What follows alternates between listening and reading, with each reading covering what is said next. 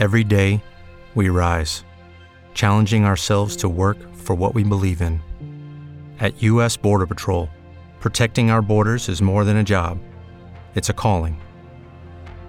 Agents answer the call, working together to keep our country and communities safe. If you're ready for a new mission, join U.S. Border Patrol and go beyond. Learn more at cbp.gov/careers. Lucky Land Casino asking people what's the weirdest place you've gotten lucky? Lucky? In line at the deli, I guess? Aha, in my dentist's office. More than once, actually. Do I have to say? Yes, you do. In the car before my kids' PTA meeting. Really? Yes. Excuse me, what's the weirdest place you've gotten lucky? I never win and tell. Well, there you have it. You can get lucky anywhere playing at LuckyLandSlots.com. Play for free right now. Are you feeling lucky? No purchase necessary. Void where prohibited by law. 18 plus. Terms and conditions apply. See website for details. The Oracle Network.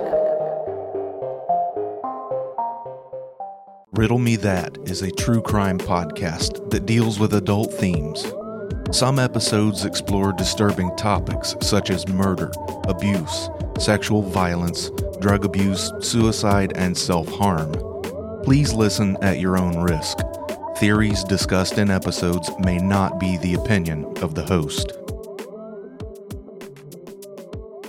Hi, everyone. So, for this episode, I'm going to be interviewing Mike Morford from the Criminology Podcast, as well as a million other podcasts. And I just wanted to let you know some updated information as we recorded this in September.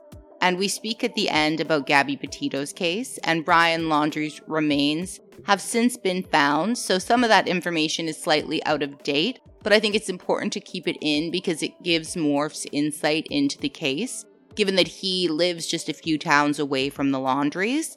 We also discuss the Zodiac case, and Morph gives me the rundown on the Murdaugh murders. I hope you enjoy. Welcome back to the show. I'm Jules, and this is Riddle Me That True Crime. Today, I'm really excited. I've got Mike Morford from Abjack Entertainment. He's also one of the hosts of the Criminology podcast, Murder in My Family. You've got Missing Persons and Zodiac speaking. Did I get that right? Yeah, I th- I think that's a, and I don't I might there's probably a couple more, but um, you know, I either co-host or host or co-produce or have my hand in uh, one thing or another. So, what got you started in the world of true crime?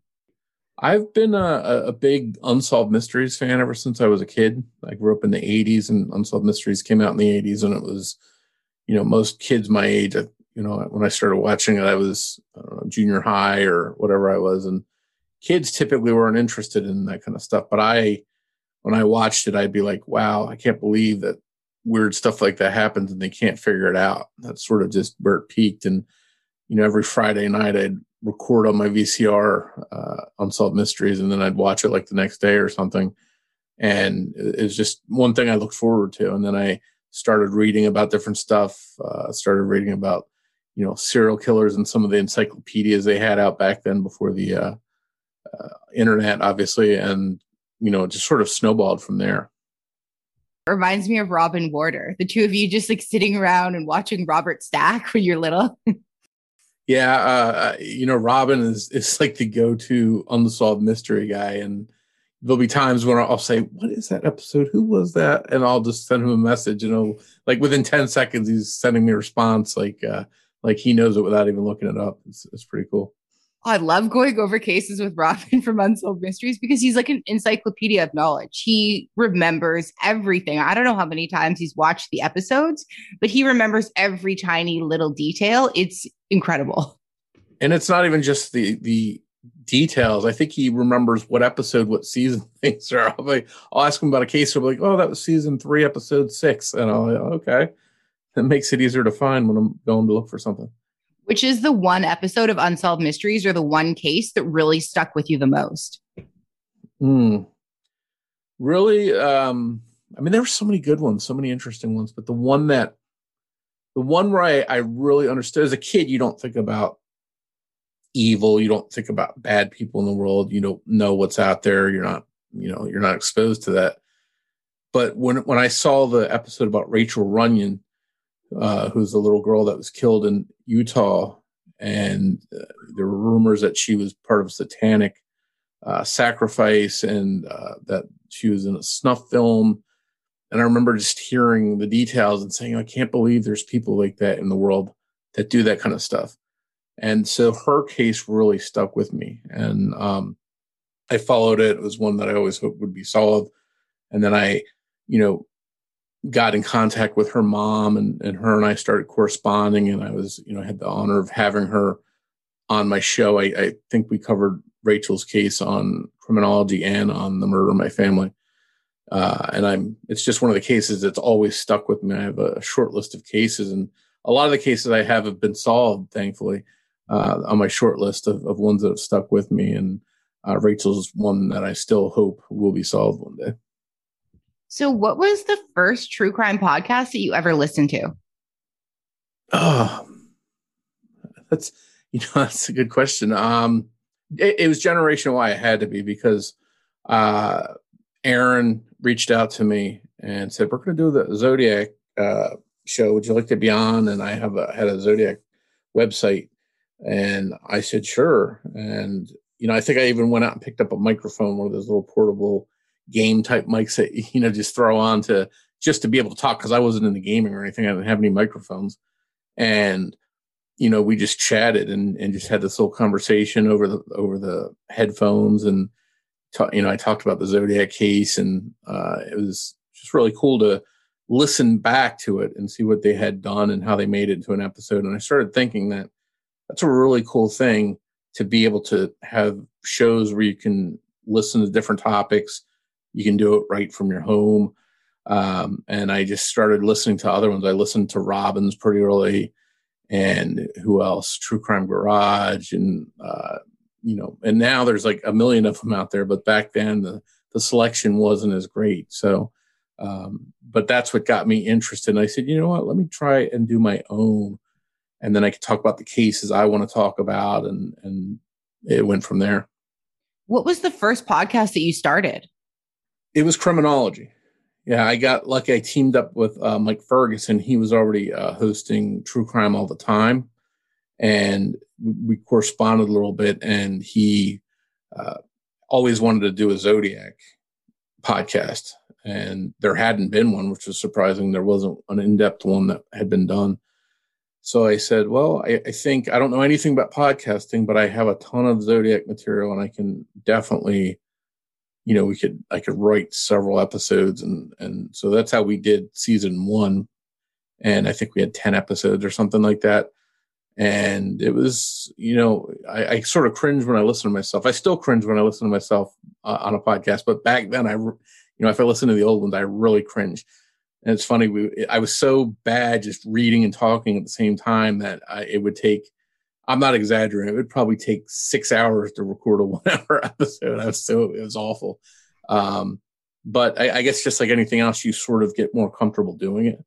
And I still get complaints on some of the reviews. I try not to read reviews, but they're like, "Oh, Mike sounds so uh, I don't know what the word they use. Uh, so uh, blah you know he's just reading he doesn't have any emotion and you know not everybody's got like a natural flowing voice for for uh the podcasting but I, I feel like i'm definitely better than i was when i first started. It's so funny when you look at the growth right? When you go back to those beginning episodes and it's like i'm the same as you when I listen to my own voice. I can't even stand the sound of my own voice, let alone how I sound on other podcasts or the way that I speak. So I too try to avoid reading reviews because when it's something about the way you deliver it or your voice, and it's sort of like, ah, there's only so much I can do to fix that. So I think you do a really great job. Well, I, I thanks. I appreciate that. And I, the one thing I've learned is you could get 999,000 positive reviews and there'll be that one uh, that is negative and it'll still you know you're human it, it makes you uh uh say wow i, I wish they uh didn't give me that because you you know your pride gets hurt a little bit. But um I, the lesson i learned was you, you're never going to you know impress everyone all the time and make everyone happy. So i just concentrate on putting out the best show i can and the overwhelming majority of people that i hear from it's all positive. So you know i sort of focus on that yeah, I think it's better to try to focus on it because I'm the same as you. I think most people are. They can read nine positive reviews and one negative, and do the positive one stick? Like, not typically, right? Yeah, it's it's again, it's tough sometimes as a as a person to to get some negative feedback and and not have it uh, sort of you know stick with you. Yeah, it's true. So when did you start Murder in My Family? I started that I, I think in 2000. Was it 2018? Or uh, yeah, I think it was 2018. I think I was doing criminology for a year, year and a half, something like that. And I had this vision of, you know, I, I knew a lot of people and came into a lot of con- people, uh, came into contact with them who had murdered sisters. So I was originally going to call it uh, the mur- the my sister's murder, and um, someone talked me out of it. They said you, you're really pigeonholing yourself there. You're only going to get you know so many people and be able to, uh, which is a good thing because I actually that is true. Uh, so I changed it to the murder of my family, so I could you know discuss anyone you know if they had a child, a, a parent, a sibling, whatever it was. Uh, I I felt that would you know serve everyone a little bit more if I could help tell their story. Uh, so in hindsight, that was a good thing changing that. What has been the one case that you've covered on that on your on that specific show that's really stuck with you? Mm, there's there's so many. They're all difficult. There it's tough talking to any family member that's lost someone and uh, they're dealing with a lot of grief. Anytime I deal with uh, the murder of a child, especially like a baby. You know, the younger, the harder it is. You know, I've got an episode coming out this weekend, for example, that's going to ha- be the case of a murdered baby. And uh, it's just, it's hard to do. And I feel like a lot of people don't want to listen to that. I also feel like a lot of podcasters steer away from it. Um, and I understand and I respect them wanting to do that. I, but uh, for me, I feel like if I, don't tell their story that in a way they're it's a disservice to them they're being forgotten you know so just because it's hard to tell their story doesn't mean that um i you know it shouldn't be done and i've covered a couple murders of of very young children and this is going to be another one this weekend yeah, I agree. I think it's really important to tell the stories of children. Like I remember I covered Eric Carter Landine, who has the podcast True Consequences his brother Jacob Landine's story. And it's one of those ones that like it will stick with you and it will impact you emotionally. And it's hard sometimes as a podcaster to be able to separate those negative emotions. How do you deal with that personally? Well, it's funny because it's Jacob's case that I'm covering this this weekend. Is it really? So yeah, um, it, I it's hard to to you know I have to talk to someone and and sort of keep it together and not, you know, as a father, not be thinking about, you know, what would happen if, if this happened to my children. And I have to stay on, on point and try and focus on talking and follow up questions and, and things like that. At the same time, you know, the stuff they're telling me, it's like, it's just horrible. So it, it's hard to, to focus on what I'm trying to do while I'm hearing these different details coming out. So you, you sort of have to um, you, sort of have to focus in two directions. You can't obviously what you're hearing is is sticking with you and it's it's uh it's heavy but at the same time you need to keep talking to them and not you know not break down and uh not be able to talk to them because they're trying to tell a story and uh that's what I try and do is is focus on that and then afterwards usually it's like a real mental drain for the rest of the day. After I do something like that, I'll just, you know, want to turn the computer off and just go de stress and do something else. What does self care look like for you? Like, what do you do to decompress after you cover really difficult cases? Yeah, I really, you know, I'll, I'll, I haven't really watched a lot of TV, but sometimes just watching like TV, something that's just fake, there's, you know, fiction. Um, and just turning on a show that has no, you know, no one's getting hurt for real. No one, you know, it's just a way to escape, sort of. And I'll watch whatever show it, it is, and and for an hour or whatever, I'll be like, okay, I didn't even think about all the bad stuff. I'm just watching this fake TV show where, you know, at the end of it, I know everyone is okay, nothing really happened to them, and then I can sort of build back up the the strength to get back to dealing with real life stuff. Another podcast I forgot to mention in the beginning that's really good, and I want to know how you started it, is Three Men in a Mystery. Uh, well, Three Men in a Mystery, uh, we I teamed up with John Lordan from he's a huge YouTuber and Gray Hughes, uh, he's also a big YouTuber. Uh, I'm not uh, into YouTube. I just uh, it's just not my thing. Uh, but a lot of people are, are into it and do really well with it. But we sort of you know, I was interested in a lot of the cases they were covering, and you know, obviously we knew each other. We met at, uh, I think we met at CrimeCon for the first time, um, and we just one day started chatting. You know, what would we would we ever want to do a project together?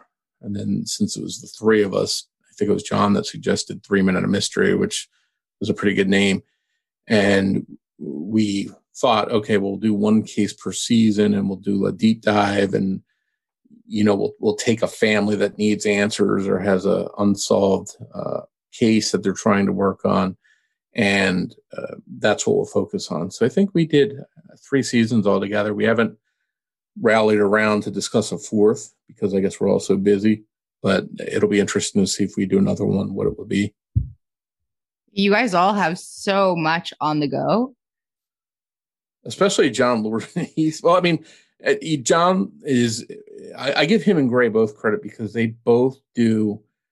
Uh, John is such a perfectionist as far as production and scheduling, and I mean, he's got literally every minute of every day down to the minute uh, allotted, and so he's constantly producing. And then um, Gray does these nightly marathons. He does like three hour shows every night and he does different topics. You know, sometimes it'll be old, unheard of cases, sometimes it'll be breaking news cases.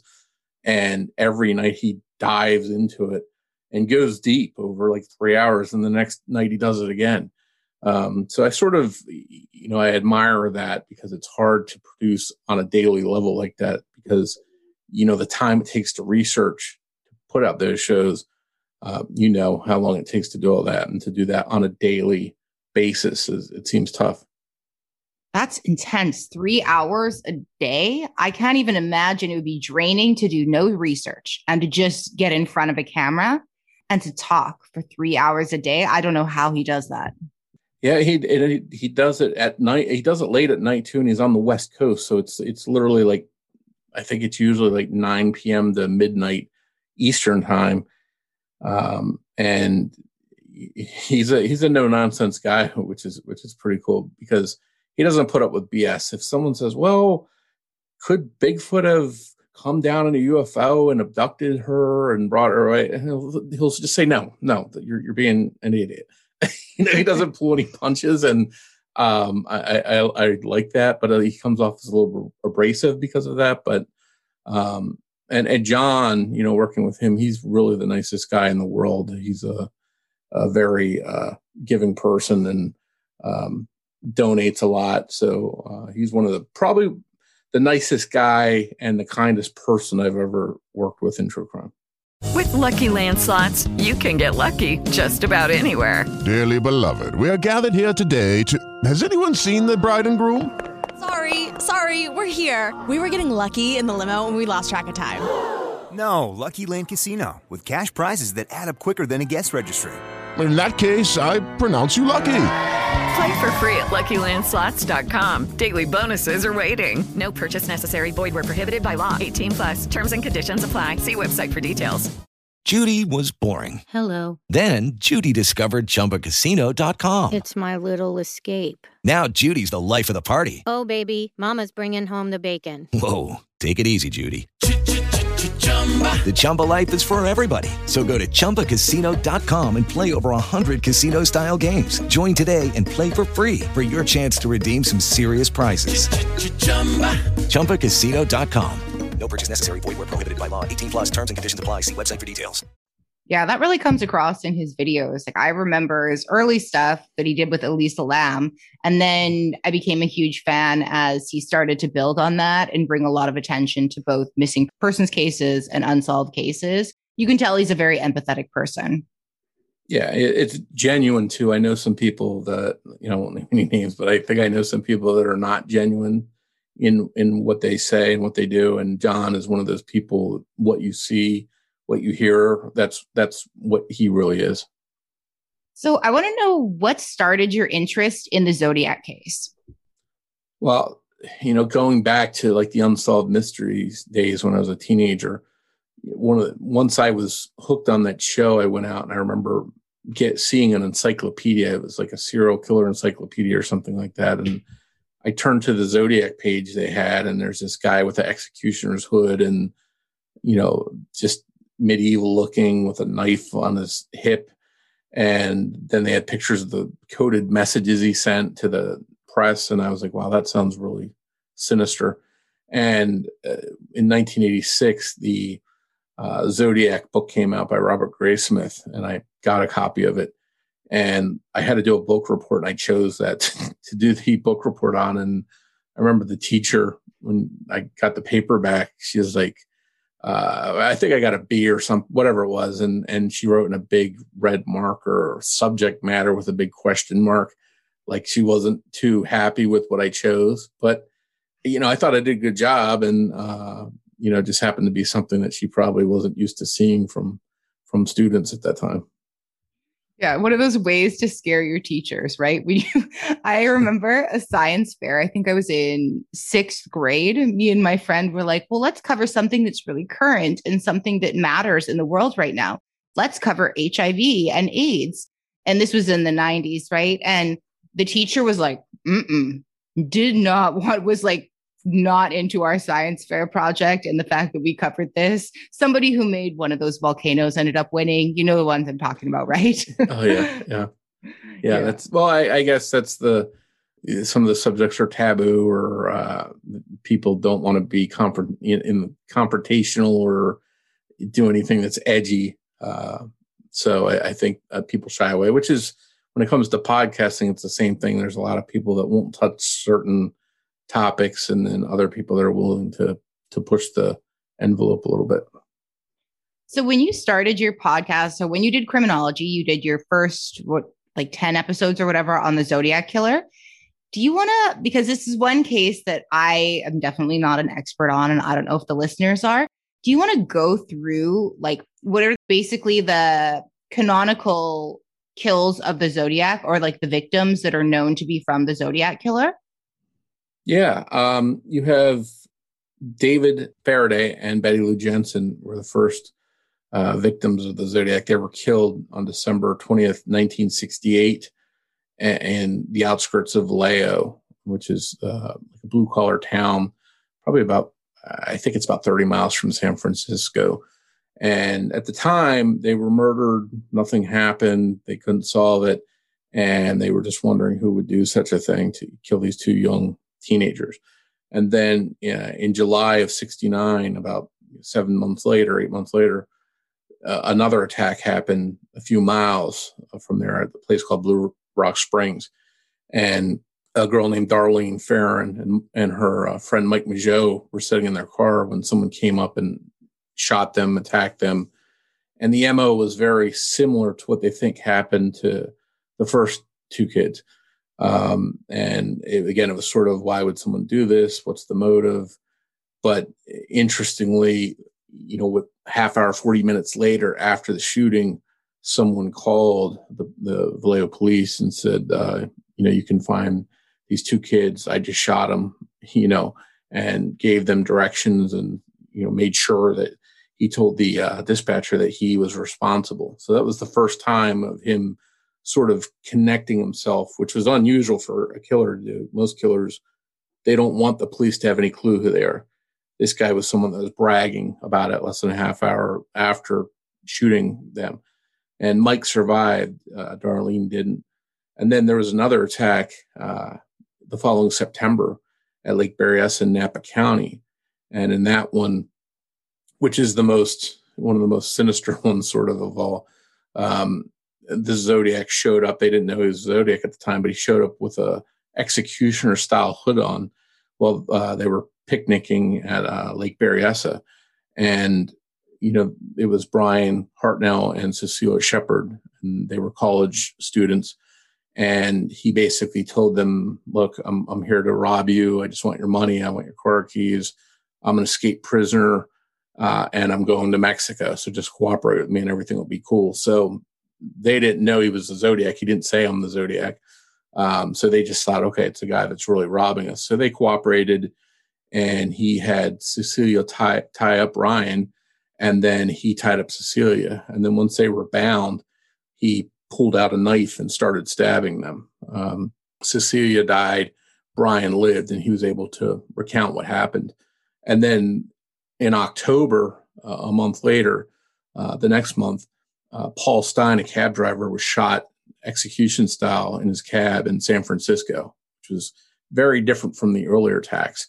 Um, and in that one, he sent a piece of Paul Stine's bloody shirt to say, "Hey, I'm the uh, the killer of the cab driver."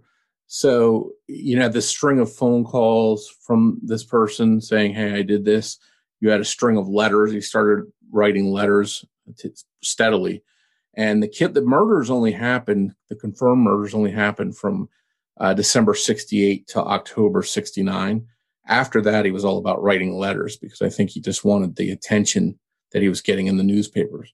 So he wrote on a regular basis from 1971 uh, and then he disappeared for three years and he came back in 1974 and wrote a handful of letters. And then after that, there was nothing from him. So he sort of slipped away without ever being identified. And it was uh, just a, a real, uh, again, not what we typically see in cases where uh, a killer's operating. They don't go looking for attention. They they want to slip away and not be caught, not give the police anything to work with. This guy was bragging sending coded messages saying, Hey, if you figure out this code, you'll know who I am, things like that. So he wanted the attention. And I think that's what it sort of became for him was getting that attention, not so much the murders. Do you think he wanted to be like a modern day Jack the Ripper and have that type of notoriety and like this carefully crafted image? Yeah, I think I think to some extent, you know, there was some even even some language in some of his letters that mimicked Jack the Ripper a little bit.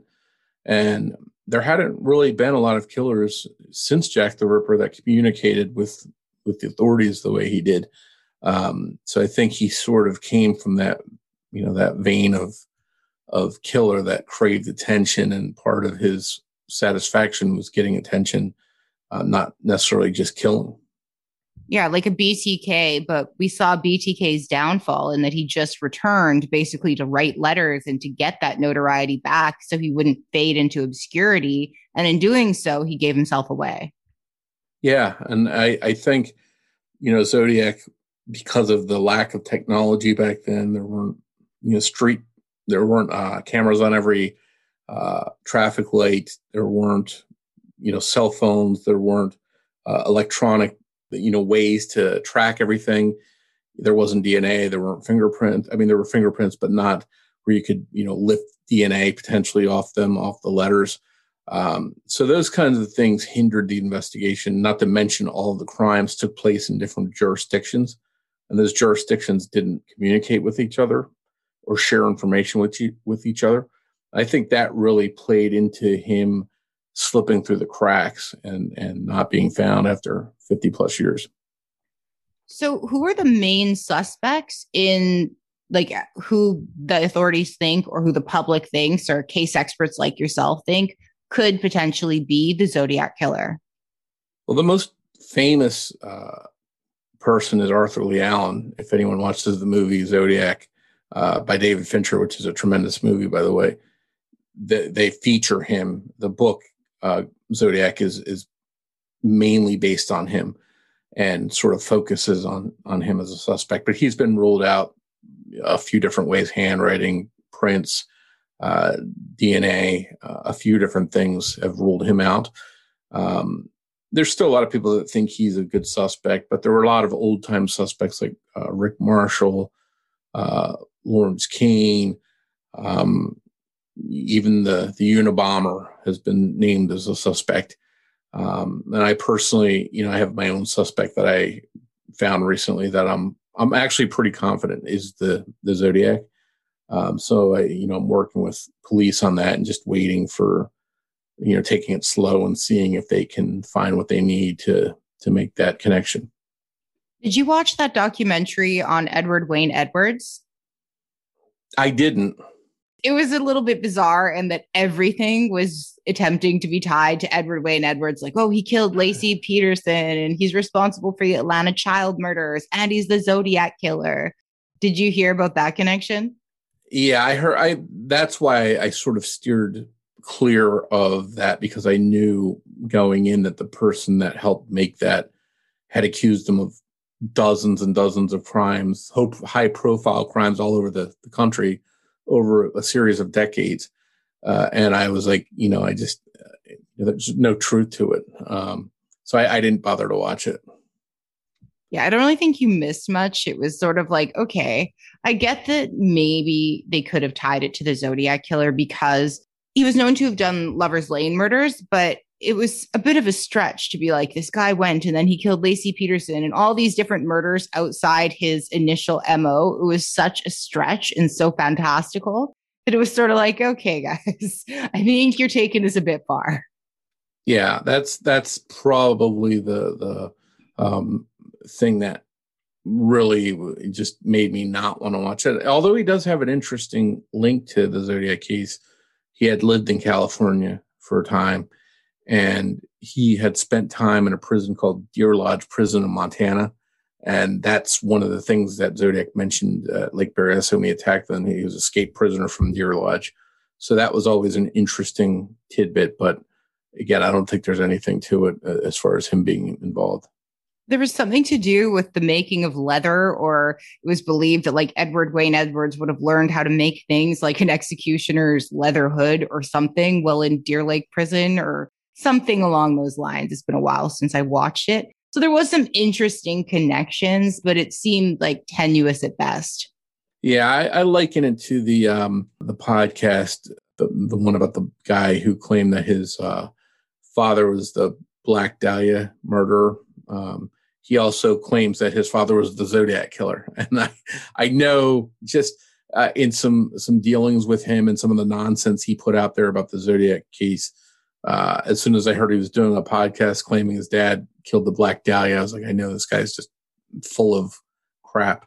Um, so I had no interest in in listening to that podcast because it's just complete nonsense as far as I'm concerned. So, what do you think about the updates in the Faith Hedgepeth case that they finally arrested somebody? It's it's a long time coming. Um, it, I I haven't actually this week. I've been so busy with so many other things. I haven't looked at too much at the guy they arrested, but um, from what I understand, he wasn't on the radar. Um, and I do feel bad because I think the blame was placed with people in Faith's inner circle um, and her roommate and people she knew and things like that for all this time. There's been a lot of suspicion cast on them.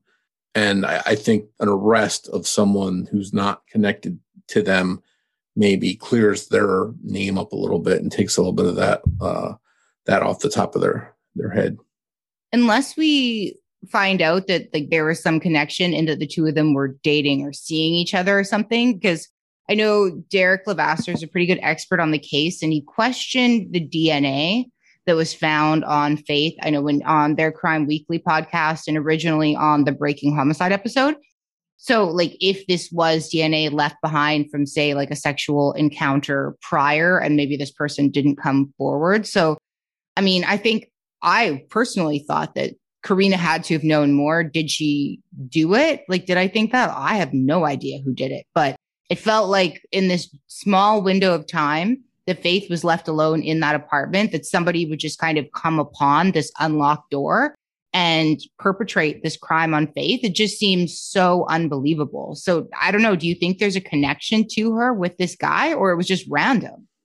I don't know. It's, it's, that's an interesting thing to to think about. You're right to have such a small window for uh, some creeper to just come in and at the right time, and that part seems kind of hard to to believe. Um, it'll be interesting, I think, to see where the case goes as far as him going to court. Does he take a plea deal? If he takes a plea deal, that'll tell me that yeah, he he did it and he knows he's caught. if he didn't do it, uh, you know, I could see him trying to fight it. A lot of these cases that have been solved uh, with DNA and genealogy, especially, are not making it to court because the guys are taking plea deals because they know they're they're basically hung.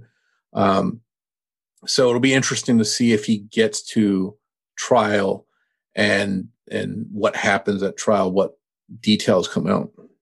Yeah, I really can't wait to hear what happens. Like, I'm so excited for her family if this will be a conviction and this individual did indeed murder Faith and his DNA didn't get there some other way. I'll be really happy for Roland and Connie because they'll finally have some resolution and justice, hopefully, will come, you know, swiftly after that because it's got to be so difficult having that happen to your child and then just having it you know they tested hundreds of people and you'd think within that circle of people they would have found that dna profile. And i think everyone knew that Parabon NanoLab shot of you know the composite of what this individual may look like. And it just sort of hung over the case. And then we've had a big couple weeks in true crime lately. Yeah it's it's it's crazy that and the uh the snapshot the sketch of him and I've had a lot of people say, "Oh, it doesn't look like him. It doesn't look." Like, I think it, it, definitely looks like him, in my opinion. Um, the the thing that those sketches can account for are things like if they're if they're heavier, if they have facial hair, if they have a certain hairstyle. So when they create that image, you know, there's certain things they can't account for. And uh, but I think if you if you looked at a, a younger slimmer version of that. I think he looks very similar to that sketch. Um, so it, to me, it shows that they're they're they're pretty accurate. At the same time, I, I, think if you can do the genetic genealogy, you can sort of skip past the, the whole sketch thing because the sketch it it doesn't always look like the person. That can sometimes cause confusion because someone will get overlooked or they'll say, "Oh." Uh, you know, I think this guy might have done it, but he doesn't look anything like that sketch, so I'm not going to call the police. Um, I, I think the sketch can also do a disservice because of that if it doesn't look at all like the person, you automatically start eliminating people because you're like, oh, it doesn't look like this person, doesn't look like this person. Better not put my attention there. But I totally agree with you. I think he looks like the snapshot. It's just maybe 40 pounds ago, right? Like when he was quite a bit slimmer, I think if you would peel off some of the extra weight, he would look very, very similar. And what was it like years ago that this was done? And like you said it doesn't account for things like hairstyle facial hair fluctuations in weight. So there's plenty of things that you can't capture in that snapshot because they're hidden and changing variables. Yeah it'll be interesting to see if someone finds a photo of him from earlier and, and sort of compares it to that snapshot and uh, to see how close it is so let's talk about the Murdaugh murders and what's been going on with the Murdaughs. You recently, I'm going to link this in the show notes. You and Mike recently covered this on criminology, and I listened to the episode. I've listened to the Sinisterhood episode as well. And I want you to go through some of the details with me because this is such a confusing case. Okay. So we have Paul Murdaugh, and okay, so there was Mallory, Miley, and Morgan Connor and Anthony, who were all together the night of that oyster roast, who got on the boat together. Is that right? Mm-hmm. Yeah. And yeah. then then what happened after they got on the boat? Well, so Paul is drinking and he crashes the boat, and uh, she was killed. Uh, the the the whole group is is in chaos. The the police come out. Uh, they're taken to the uh, hospital, and meanwhile they're back at the scene looking for her she's off the boat and they eventually find her she's drowned. So that that sort of starts the entire chaos that that starts to drag on the the family's name because they're they're well known in that area. Um and the, the funny thing is and and uh, this is just a little behind the scenes type of thing for for podcasters. There were a lot of spellings of names in this episode that didn't the spelling didn't match the pronunciation so I actually we we write in the notes, okay, this name is spelled this way, pronounced this way, and there were the names of, of different towns, the names of different people, uh, even uh, Murdaugh. The the last name looks like it should be Murdaugh, you know. So we we took care to pronounce everything correctly. But the funny thing is, when we were so focused on that that we started calling Alex Murdaugh, uh, Alec Murdaugh. We started calling him Alex in the episode, and neither of us caught it. So now we put the episode out, and it's like everything says Alex, even though his name's pronounced Alec. Alec, it's spill, spelled Alex. Um, but by then the episode's already out there, and you know when that happens, what can you do about it? you know, there's nothing you can do. Um, and and we, had a lot of people that listened that loved the episode, and we had one person reach out and say, "By the way, his name is pronounced Alec," and I was like, "Yeah, we figured that out after we released the episode." But when you have a case this crazy with this many moving parts uh, and names that are a, a little bit weird, um, it's a lot to keep track of. So when you do an episode like this, it's it's crazy. With Lucky Land slots, you can get lucky just about anywhere. Dearly beloved, we are gathered here today to. Has anyone seen the bride and groom? Sorry, sorry, we're here. We were getting lucky in the limo and we lost track of time. No, Lucky Land Casino, with cash prizes that add up quicker than a guest registry. In that case, I pronounce you lucky. Play for free at LuckyLandSlots.com. Daily bonuses are waiting. No purchase necessary. Void were prohibited by law. 18 plus. Terms and conditions apply. See website for details. Um, but getting back to uh, that boat crash, after that happened, the family sort of had a little bit of a a black mark on it, the name, and they, they were very popular in that area. They were, you know, their name went back hundred years.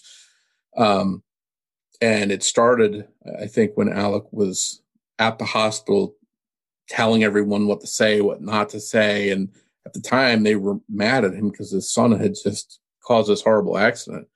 And they started, you know, pushing back, saying, just leave us alone, get out of here. And they got the, impression early on that Alec was trying to uh, cover something up. Connor was pretty pissed at the scene, right? Like this was his girlfriend, Mallory Beach, who was ejected from the boat. And Connor was pretty seriously injured. I think in the episode you said he had a broken jaw or Yeah, dislocated and- jaw. Yeah, and you know when the police arrived, they actually uh, it seemed like they were about to fight because he was so mad at Paul, and that Paul was just nonchalant, just like it wasn't a big deal, and um, he called him out pretty early on, and and you know the transcript of what was said uh, is is pretty telling that he was angry and that he wasn't wasn't pulling any punches.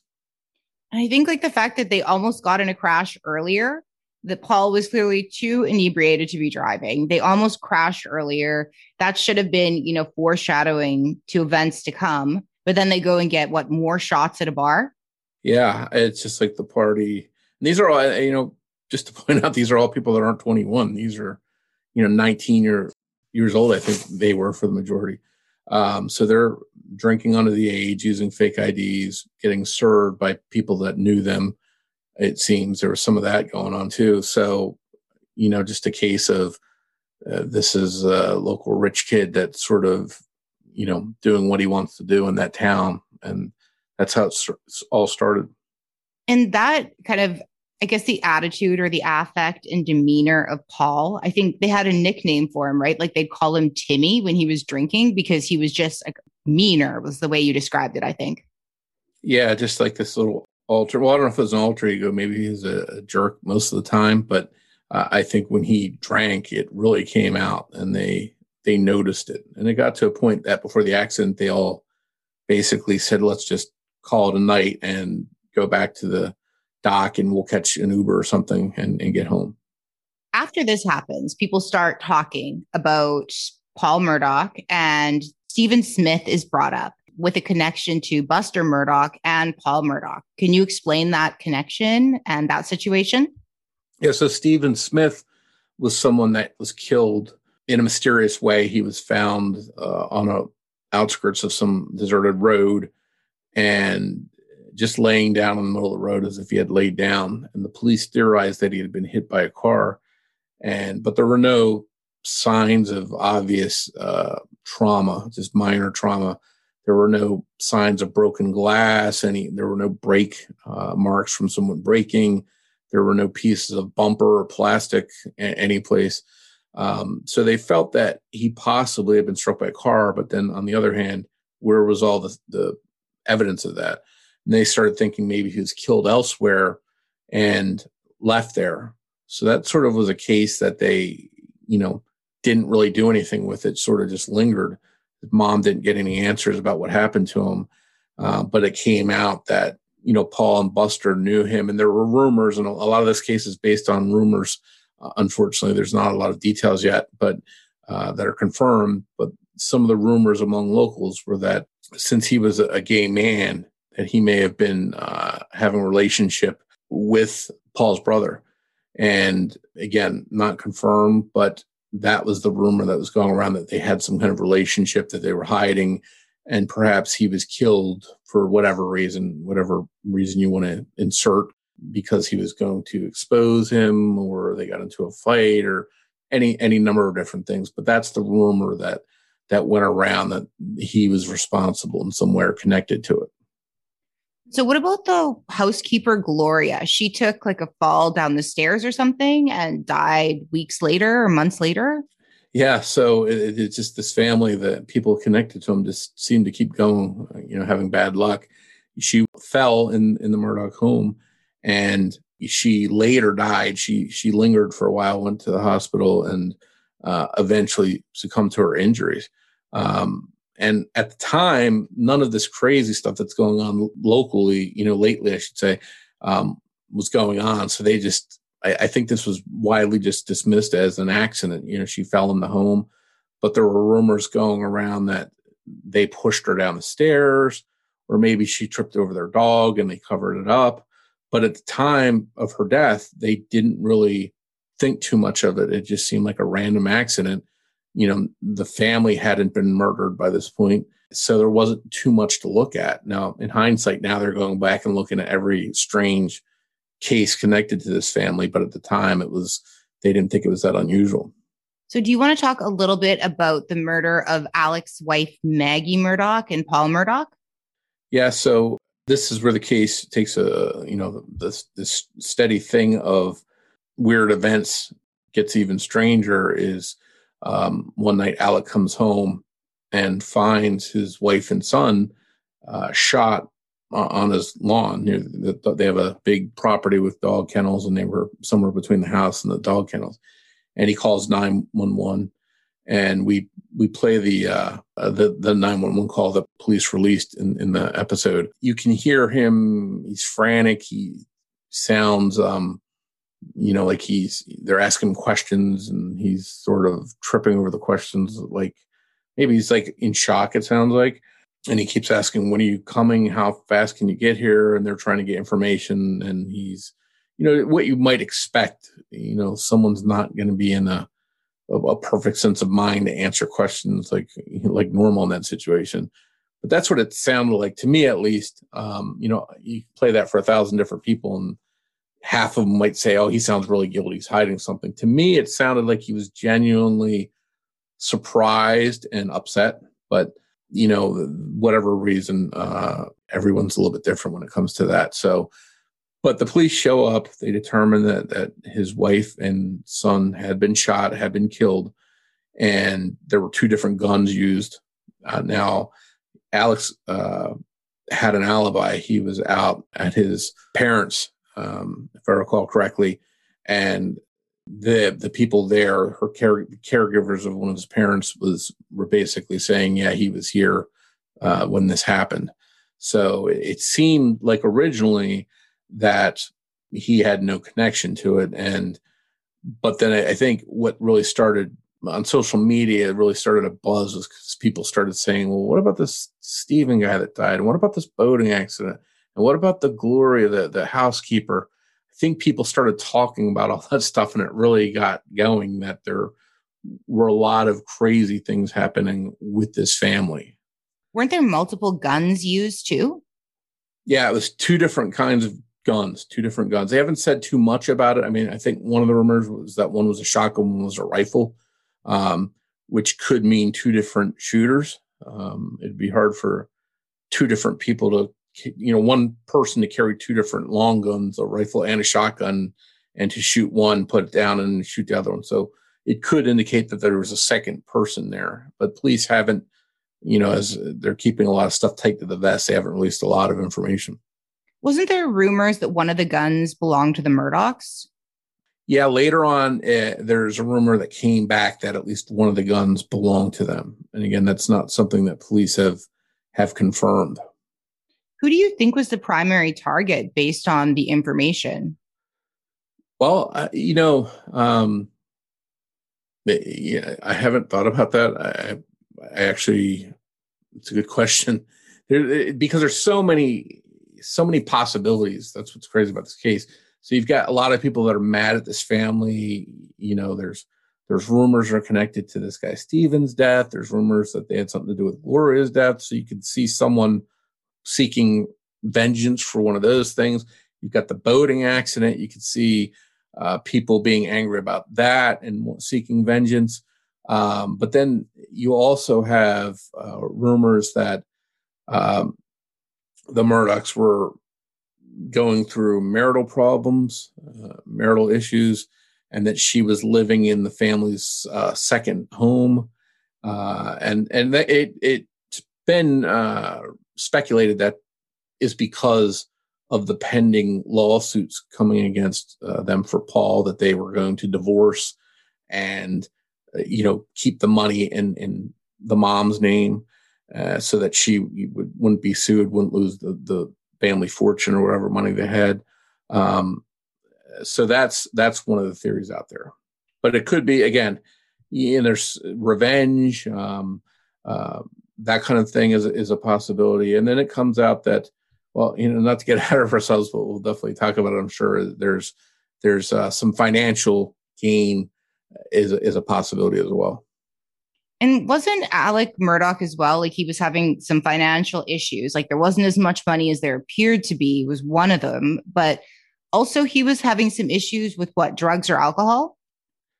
Yeah, it came out that he was uh, seeking uh, help for opioid addiction, which is what's been reported. I don't know if that's accurate, but that's what people seem to think it is. He also got in trouble for embezzling money from his uh, practice. And, uh, you know, his brother is one of the, the people at that practice. So they're sort of an awkward position. They obviously fired him or he resigned and, and they wanted to part ways, but there was an investigation that was going to come from it as well. Um, so you, have got all this stuff going on the, the addiction, money problems, marital problems, perhaps embezzlement, just a snowball of strange uh, things going on that make maybe Alec seem like he's not the the perfect. The world's not as perfect as it seems to, you know, the outside. When you peel back the layers, things don't seem to be that that good.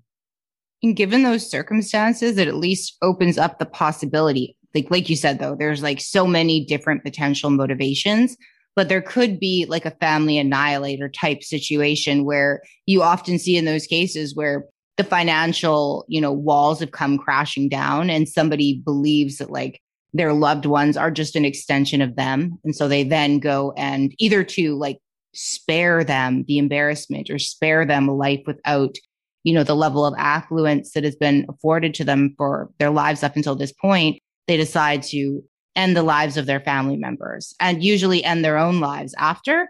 But that, I mean, that's at least one of the possibilities. But like you said, there's just so many other ones. It's, it's mind boggling when you've got three other deaths like Mallory Beach and then Stephen Smith and Gloria. What was her last name? Uh, I don't remember off the top of my head. Yeah, I can't remember either. Uh, something with an S. I yeah. When you hit fifty, the, the, the name start not being right there at the top of your head. I'm horrible with names, period. So, um, okay. So then we have this, that weird incident where Alec Murdaugh is said that there's like an attempt on his life or he's shot in the back of the head, but the degree to which he's injured seems to vary whether you go by one report or the other. Like it starts out being not very serious, and then the later report is it is serious. Yeah, so he calls 911 day, 911. Uh, he's out driving, uh, I think to Charlotte, if I remember correctly. And he said that he got a flat tire and he pulled off and he's in the process of getting ready to change his tire. And a, a truck drove by and turned around. This is a secluded road and came back and made some small talk and then opened fire on him. and he was struck in the head. Um, he called 911 and said, I've been shot. I was changing a tire. I got shot. And the police get there. He's gone. And someone had, a passerby had come along and saw him and picked him up and brought him to the hospital. Um, from there, he was airlifted, uh, which uh, makes it seem like it's pretty serious if he's going uh, someplace else. And there's a little bit of a, a, a some confusion. You know, he uh, was reported to be at one place. His attorney said that he was at another place. Um, so there's a little bit of confusion about that. And then, it, as you mentioned, there was some confusion to whether this headshot was serious or whether it grazed him. Um, and I don't know that that was uh, particularly cleared up uh, by police, but given the fact he went home pretty quickly uh, and wasn't in the hospital for weeks and weeks, I would think that it's uh, safe to say it wasn't uh, major. Yeah, and weren't some people questioning, or wasn't there rumors about it potentially being self-inflicted? Yeah, there there were uh, people that said, well, maybe try to uh, take his own life, and uh, and it just wasn't a success, or he changed his mind, and but there were no guns or anything like that found at the scene. There was nothing that police could find to to link him to shooting himself at the time. Well, if a passerby had picked him up, I guess he somehow could have had the potential or the opportunity to dispose of a firearm elsewhere. Not saying he did that, but he had the time and ability to to do that. Yeah, I mean, and that's what's uh, the possibilities with this case are endless, and there's just not enough yet, anyhow, to to solidify any one theory. It's one of the most confusing cases that has just a bazillion possibilities because there seems to be so many people that could have a potential motive to want to harm this family. Most of it goes back to Paul Murdaugh or potentially Paul Murdaugh. We don't know if he actually was connected to what happened to Gloria, the housekeeper, or Stephen Smith, but there are rumors connecting him. So there are, th- you know, three families that could have been angry enough that might have wanted to exact revenge and may have been angry enough at this whole family because it looks like a lot of these are just kind of getting swept under the rug that the police seem to have a really cozy relationship with the Murdaughs. Yeah, it's it's um it's a typical southern small town where uh if you're in good standing and your your family's from that area and they have a hundred years of history there that it, it seems like the police are going to initially at least be on your side and you know, sort of take your back. But I think in this case, maybe even if that was the case initially, I think there, you know, after so much stuff, there came a time when they said, okay, we've got to look at, we've got to look at this guy for some of the stuff because this is just, there's too much going on here. Yeah. And it just really creeps me out the way that he was described as acting after what happened when Mallory Beach was deceased. And it was just like how Connor was saying, like, you're laughing, or something like that, or you find this funny. You know, my girlfriend's gone and you're laughing. And it's almost chilling, right? Thinking of somebody behaving in that way when somebody who you call your friend is potentially deceased. And not only that, you've you've severely injured a lot of your friends and you just yeah. don't seem to care. Yeah. And and uh, again, maybe that's just the type of person he was that he didn't take stuff seriously because he had always been protected. Maybe because he was intoxicated, he was laughing. I don't know. Maybe if he had been sober, he would have realized the, the gravity of the situation. I, we just don't know. In your episode, you drew a parallel to the affluenza guy. What was his name? Ethan something? Ethan Crouch? Yeah. Yeah. Yeah. And it's just this family, you could sort of see that kind of at play. Here's this young, rich kid. He's the one of the um, town's old time uh, families.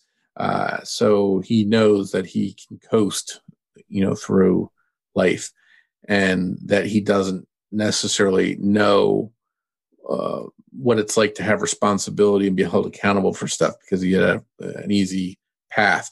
So there, there may have been some of that at play. There's definitely uh, some shades of that. It seems like. So, are there any new developments or like breaking news in the case since then? Well, it's, it's funny. At, at, as we're recording the episode, we said at the end that there it wouldn't be surprising if there was something else that would come out. We we literally recorded it on a Thursday, released it on a Saturday, and said, you know, by the time you listen to this, there might be something else that comes out. Well, sure enough, there there was. Um, someone was arrested that supposedly, uh, rumor was was connected uh, to Alec as his drug dealer. Um, and I, I, don't remember the guy's name off the top of my head, but um, he was arrested and charged uh, with assisting uh, Alec in a suicide attempt. Uh, on top of some other drug charges, he was also charged with. One of the interesting things was that he uh, made a bond for the drug related charges, but not um, for anything to do with the, the murders of the family or for the suicide. He's still in jail. And that was one of the weird questions we had because we're not uh, attorneys or legal experts. Why would someone, you know, pay the bail for something but not get released for prison? So that was sort of one uh, weird question we had because he's still in, in jail for that uh, and only paid bond for, for one set of crimes. But, and then after that, uh, just uh, it was maybe that day that the episode ran, I can't remember. Alec turned himself in in connection with the the plot of whatever was going on with this assisted suicide. The the rumors, I don't know if it's a rumor. Police officially said this. I haven't ha- had a chance to look. It's been a hectic couple days, but uh, supposedly uh, there was an inkling that uh, that he was going to take his own life, and uh, the the there'd be $10 million in insurance going to Buster. Um, and that this was all some elaborate plot to, uh, as you said, sort of be a family annihilator, maybe after the fact.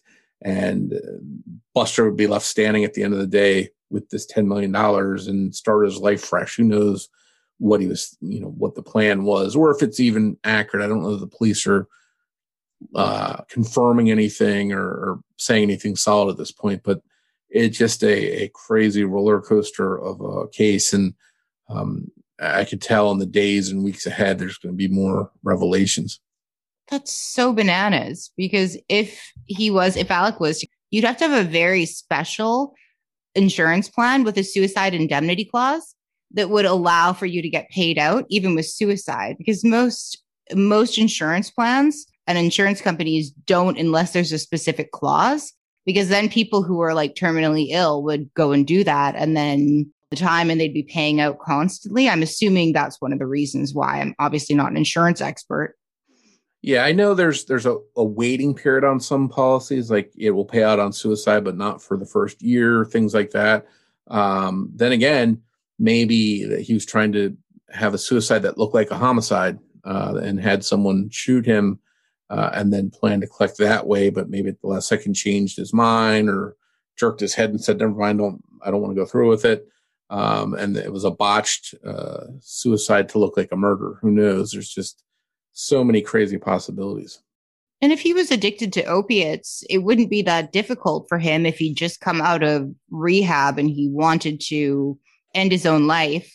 Unfortunately, that's a period in which a lot of addicts will end up dying by accident because their tolerance for drugs or alcohol isn't what it used to be. And they go back to the amount that they used to be using.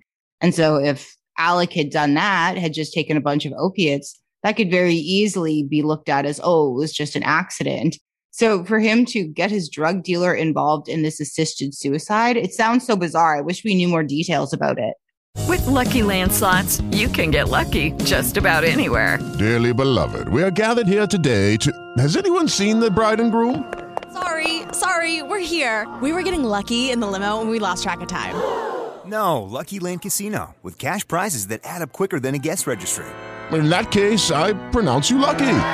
Play for free at LuckyLandSlots.com. Daily bonuses are waiting. No purchase necessary. Void were prohibited by law. 18 plus. Terms and conditions apply. See website for details. Yeah, it's it's one of those cases that you're going to have to really follow closely because I'm sure there's going to be a lot of things emerging, especially if it makes it to trial or there's any further charges against him. Uh, if if anyone's charged with the actual murders of his uh, Alex uh, wife and son. Uh, that'll be interesting to see who's uh, charged with that and where it goes from there. One interesting thing we didn't talk about too, which I wish I knew more about, was didn't the police search the Murdaugh property and find some evidence potentially buried that's maybe connected to Stephen Smith's death?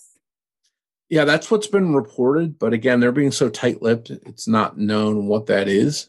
Um, but it'd be interesting if it was a wallet or some of his personal belongings that are missing or something that sort of ties to him that maybe should have been with him when he was found that wasn't. That would be uh, something that that'll be pretty interesting going forward yeah, this is one that I'll definitely have to keep my eye on because I feel like I've got a pretty good understanding of what happened now after I listened to your podcast and we've talked about it and I listened to Sinisterhood. Like I think I've got it, but there's so many moving parts that things feel like they change every minute. Yeah, and that's the problem with with fresh cases. We on, on criminology we try and we do a mix. We do uh we do a lot of old cases, unheard of cases, smaller cases and then we'll do a lot of solved cases. Um, but we also like to do ones that people are talking about that they're interested in. Um, so, like for example, this week uh, we did the Murdaugh case. Next week we're going to do uh, Gabby's case because that's uh, people are talking about they're interested in it. We want to um, put something out that they're interested in and, and hear our take on it. But then we'll go back to an old school episode after that and do a, a solved serial ca- killer case or something from years ago. Um, so we sort of mix it up and and and put a lot of different content out, whether it's solved, unsolved, brand new, unfolding, or something that's older that a lot of people haven't heard of. It's interesting with Gabby's case. I just read because, like everybody else, I've been checking the updates on everything that's happening and that they've just said that the manner of death, like preliminary manner of death, was homicide, but they haven't said that what the cause of death is yet. So that's really interesting. They've got to have some indication on the body right out the gate that this is a homicide. Yeah, it's just a, you know, I've been following this case because it's before it was all over the headlines and all over national news. I lived two towns over from her boyfriend's parents. So down here, it's been a little bit of a local story for a couple weeks now um, before it really blew up. And, and uh, I sort of started looking at it then and started penciling in an idea to do a podcast about it. And that's sort of how it, and then it just blew up out of control after that and, and really took uh, the media by storm. And, you know, I don't, I try not to, I try to keep an open mind. Everyone is innocent until proven guilty and give them the benefit of the doubt. But uh, I think this guy is guilty as shit. you know, I just there's it's hard to have any kind of uh, um, to look at him in a positive light. Someone that's the love of your life is out there missing, and you're going to say, "Sorry, I'm not talking about it." You, you just, in my mind, there's no doubt this guy is guilty, and uh, obviously he's missing now. Um, so who knows? Is is he on the run, going to another country? Or did he go out and take his own life someplace out in the woods? Um, I don't know, but I I feel really terrible for her family. I know they've gone through a lot, and I talk to people that have murdered family members a lot, obviously because the shows I do, and I also talk to people that have missing family members. And as tough as it is to know that your child was murdered, to be able to bring them home, I think can give you some comfort. Whereas to just never find her, never know what happened to her, and wonder all your the rest of your life, where's my daughter? What happened to her? What you know? I think that might be even tougher uh, for someone to go with to to go through the rest of their life. So at the very least, it's obviously not going to bring their daughter back, but I hope that they get some kind of peace out of being able to say a proper goodbye to her and having um, having her come home. And I hope he doesn't take the easy way out. I'd, I'd, really like to see him held accountable and go through the legal process. And if he's innocent and found innocent, so be it. But um, I, I, I, don't see him going that route. I think he's a, a coward, and I think he will never face justice, unfortunately. What do you think about his parents' role in all this? Like, say somehow must have helped facilitate him leaving the home? Because the press was very aware. They said that he took the car, but yet the car is found at the family home. And they're saying he's at this reserve, but he hasn't been seen since what, like Tuesday or something, right? Yeah. And his parents is a, are, are, a whole nother issue. I mean, there's there's a lot of people down here that are. I don't know how they're going to be able to live down here um, after this. Uh, shameful for for what they did for not. I understand wanting to protect your child. You know, if if they did something, you know, and and you don't want them to go to prison for the rest of their life, obviously I can understand that. But at some point, you've got to wake up and say, look, whatever happened happened. You can't change it, but um, you got to do the right thing. Uh, maybe if you come forward, you can get a lighter sentence uh, for cooperating, and and you loved her, help her family out there was none of that. As far as we know again i'm i'm sort of speaking prematurely because we haven't heard their side and i don't want to be that person that's assuming stuff but public perception in this case does not look favorable for for the family whatsoever. And um, I know there's people camping out at their home uh, and I thought I thought about for a minute driving over there and uh, maybe interviewing some people on the ground there just to get a uh, the take on, on what's going on there since it's not that far from me. Um, but I, I, think people can see uh, enough of what's going on, on on news that I don't need to do that. People are are upset with his family, and I think rightfully so. What do you think about how they located Gabby's body? Like, isn't that almost unbelievable? Like the fact that those YouTubers managed to capture the footage of the van, and then that somehow led police to where Gabby's body was located. I, I, I think that's why with these cases, you need to get as much exposure on them as soon as possible. Uh, the sooner, the better. You know, we did on missing persons, we did an episode on her case and put that out like uh, immediately. We did a, quick follow up on sort of more developments.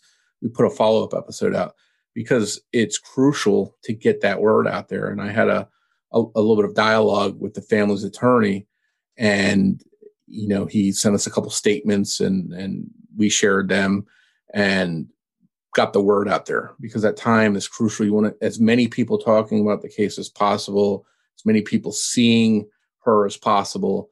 And I think in this case, eh, that exposure helped to get these other people to come forward and say, hey, maybe we've got something here. Let's look what we have and see if we can help the police at all.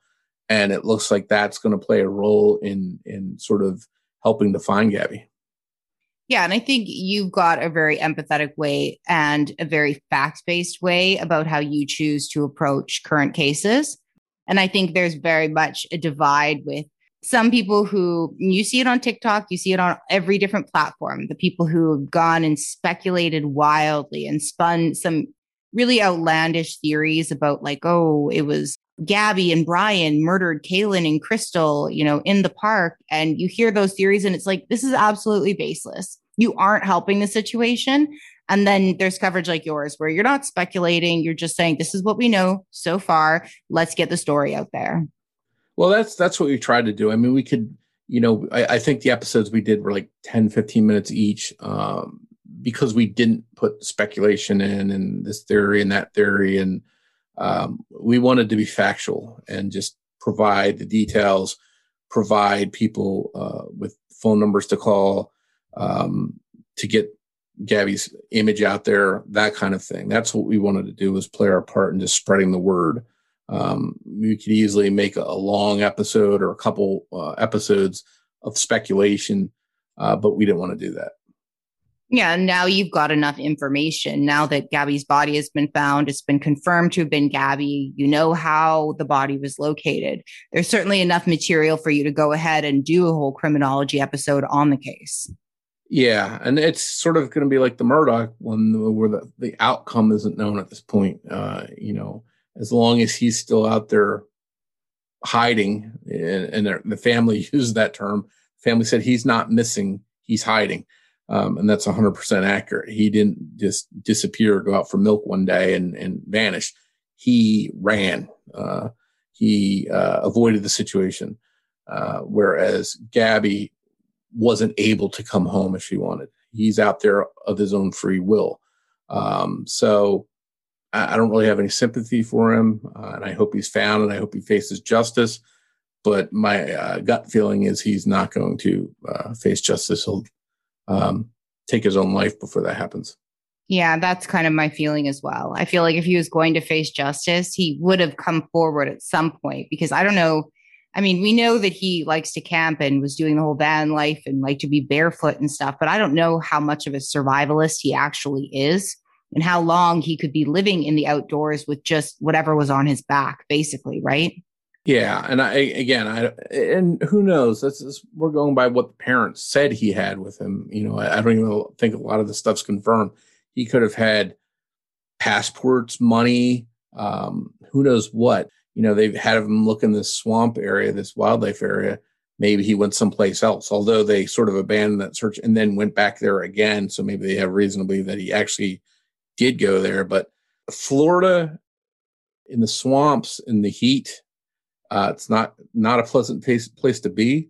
So if he's out there going to try and rough it and, and survive, uh, and live on, live off the land. He's going to have a, an uphill battle, and um, who knows? Maybe if he's trying it, maybe he'll just get fed up and and just say, you know what, I'm just going to come forward because I can't live like this, and I'm going to do the right thing and come forward and turn myself in. But I doubt it. I hope that's the case, though. Do we know if he had like any access to resources? Does the family have any degree of affluence? I don't know that. Um, the town they live in is a pretty middle class neighborhood. Their their home looks, you know, just like most of the other homes in the area. Um, I don't know their their economic status. I don't know if they have a, a lot of money or they're they're wealthy, um, but they seem to be like a lot of the other middle class families there. Um, so I don't know that he'd have a lot of uh, unlimited resources to to sort of run and um, fund his escape, uh, so to speak. What are your thoughts on the lawyer for the Laundrie family? I think he's not a criminal attorney and he's out of Long Island. Is that correct? Um, I think he is out of out of that area. Um, now, Gabby's and I may, may maybe I'm getting confused, or, or, maybe we're getting the attorneys mixed up. Um, Gabby's family attorney is definitely out of Long Island. Okay, maybe I'm um, getting them confused. Yeah, yeah, he's definitely out of Long Island because her family's out of that area. Um, Brian lived down here in Florida, and um, Gabby moved down here to be closer to Brian. And then Gabby's dad, uh, who's divorced from Gabby's mom, actually moved down here as well to be closer to Gabby. Um, so he lives down in this area. But the attorney for for Gabby's family is definitely from the Long Island area, and I don't know where the attorney is from for uh, Brian's family was interesting because it just seemed to lawyer up pretty quickly. Like, I wonder what his family thought when he arrived home in this van that was, I heard described as Gabby's van, but I don't know who actually owned the van. But like, what his parents thought when he arrives home with this van without his girlfriend Gabby, and what does he say that prompts them to then get an attorney right away? And the sad thing is, we know now that he was home for quite a while. I think he was home for 10 days before everything sort of broke. And uh, Gabby's family started saying, Hey, what's going on here? So he had plenty of time to be home with his family. And part of the mystery is how did he disappear out of the house? There's cameras all over the place with the film crews out there. Uh, the the police you would think would have the home under surveillance, yet he somehow slipped away and then when they said he slipped away, it was like, oh, he slipped away three days ago. It wasn't even he slipped away, um, you know, last night or something like that. Um, and then they, of course, they have the story that he was going to this wildlife area, and then they drove there looking around, and sure enough, there's the car, and they brought the car back home. Um, I, who knows if any of that's real? If, if that's all true? If they weren't, hell, again, I don't want to accuse these people of anything. Um, I hope the truth comes out, but who knows if they didn't um, help him to escape, help him to cover his tracks, help him to to flee to another country or to uh, another area to make it harder for him to be caught. I, I don't know what's true, and um, unfortunately, the investigators haven't really disclosed too much of that. So it's all uh, a waiting game. Well, it's such a national news story at that point where Brian was. They're hoping, to, like all reporters are out there, hoping to catch a glimpse of Brian And so, how could he escape? Because they would have been there day and night, right? Like every hour of the I- day. I would think um, I maybe they were around the back of the house, um, maybe snuck up the back at night and uh, made it into the woods over the fence or whatever, um, and just got out that way. I have no idea, but but what's been reported, this is the part that's a little bit confusing, is that he supposedly said he was going hiking um, and took the Mustang to this wildlife area.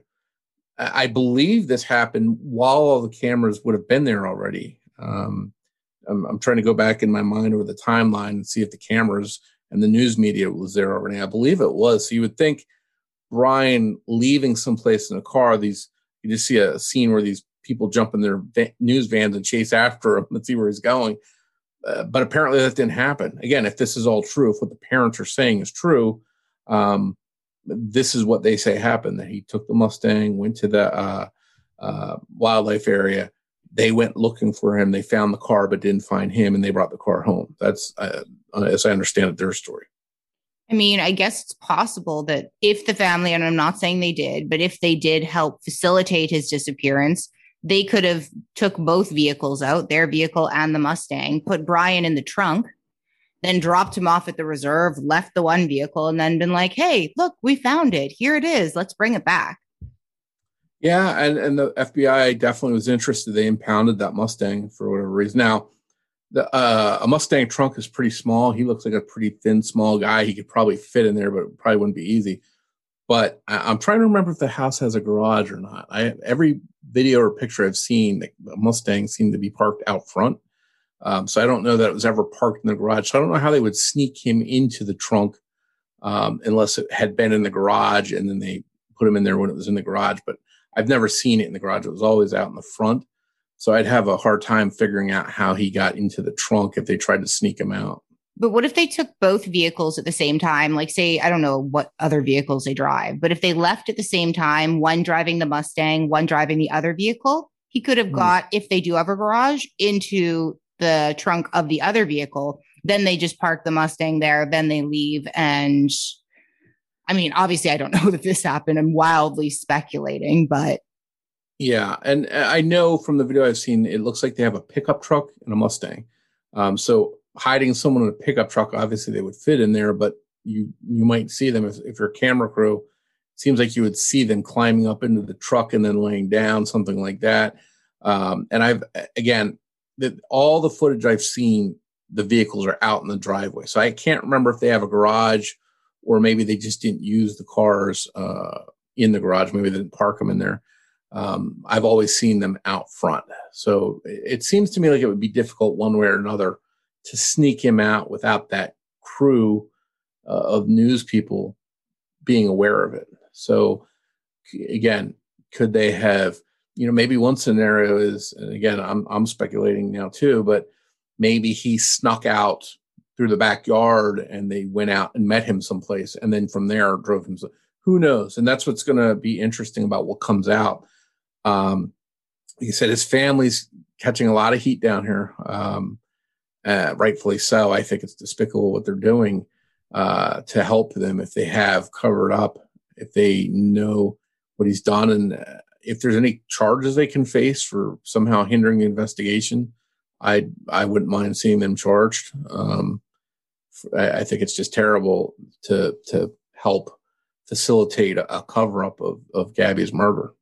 Yeah, and like we're going based on what these parents who may be help they may be helping cover for their son. So when they say that he's at this reserve, we're going off of what they say and we're trusting them at their word. He might be somewhere completely different. And this could just be misdirection.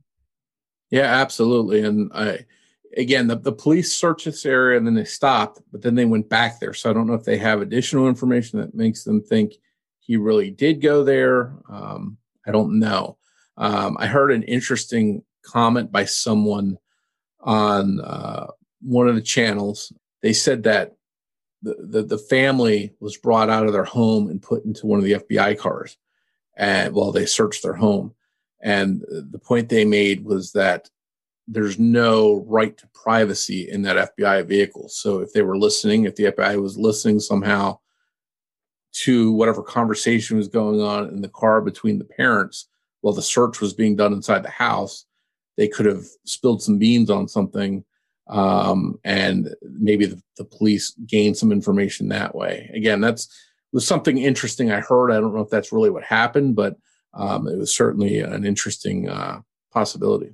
That's super interesting. I'd never even heard that before, but that makes sense. If they'd stopped searching that area, then they went back. They could have, because if you're nervous, somebody's searching your home and you aren't aware that legally you don't have a right to privacy. I think a lot of people would be, if they had helped cover for their son, they'd be discussing the trouble they could get into or what could have been found, where he might be. So they could have got a plethora of information from them sitting in that back seat. Yeah, and um, it, it, could have been something as simple as, um, you know, let's get our story straight. If anyone says this, this is what we're going to say. If we get arrested, this is what we're going to say. Blah blah blah. But maybe they didn't game plan for what if they serve a warrant on my house and they set me inside their car. Maybe they didn't weren't aware of that and didn't think about um, is this car? Do they have a, a bug in here someplace? Are they listening to our conversation? maybe they didn't think about that and while they were while their house was being searched maybe they had a conversation of oh uh, we have to make sure we don't tell them that we did this or that or hopefully they don't go looking at so such and such place again. Um, who knows what and again it's speculation. Maybe the fbi didn't even bug their car. I don't know if that's that was just an interesting observation i heard that from someone that sounded like a reasonably good way to to get information from someone that wasn't willing to talk would be to bring them out of their own house and stick them into your car or as an FBI agent and have them talk in there and then use that information to help your investigation. So when do you have your criminology episode coming out on Gabby Petito?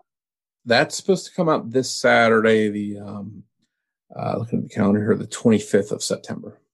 Okay, so this won't be out for a while. So I'll link the episodes of the Murdaugh murders and of Gabby Petito's case from criminology in the show notes. So you can I'll go and listen because obviously this isn't a narrative episode. We haven't covered every little detail of the case. So I recommend you go back and listen to the criminology episodes because you'll get a lot more details than we were able to cover here. Yeah, it's a, it's, it's definitely a crazy case if you're uh, someone that is following these cases and um, you want to hear just sort of a condensed, uh, up to date version without a lot of speculation. That's what we try to do. So hopefully, anyone listening will will take that away from it. So I want to thank Mike Morford for coming on the show and talking with me about all of these different cases. Thank you so much, Morph. Uh, thank you, Jules. Anytime. So, is there anything you're working on new right now that you want to talk to the listeners about?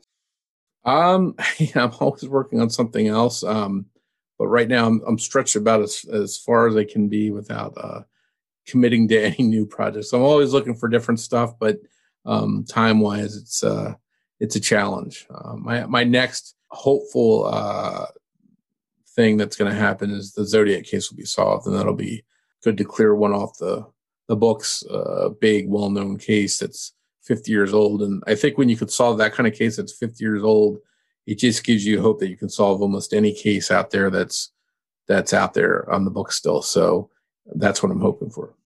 So this is a new suspect, like one that's not commonly mentioned.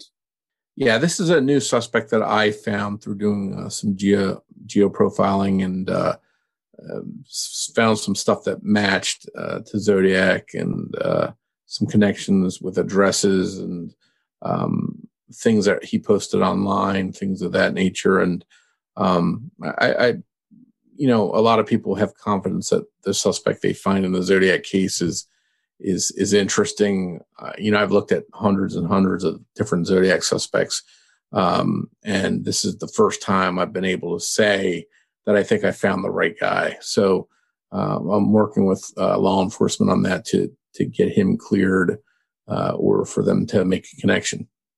That's super exciting. I can't wait to hear how this pans out. I hope that you did find the individual so they can get some closure and some resolution on all of these open, unsolved cases. Yeah. Like I said, anytime you can solve a 50 something year old case, it just seems like anything's possible. So a lot of these other you know, 200,000 cold cases in the United States start clearing some of them up.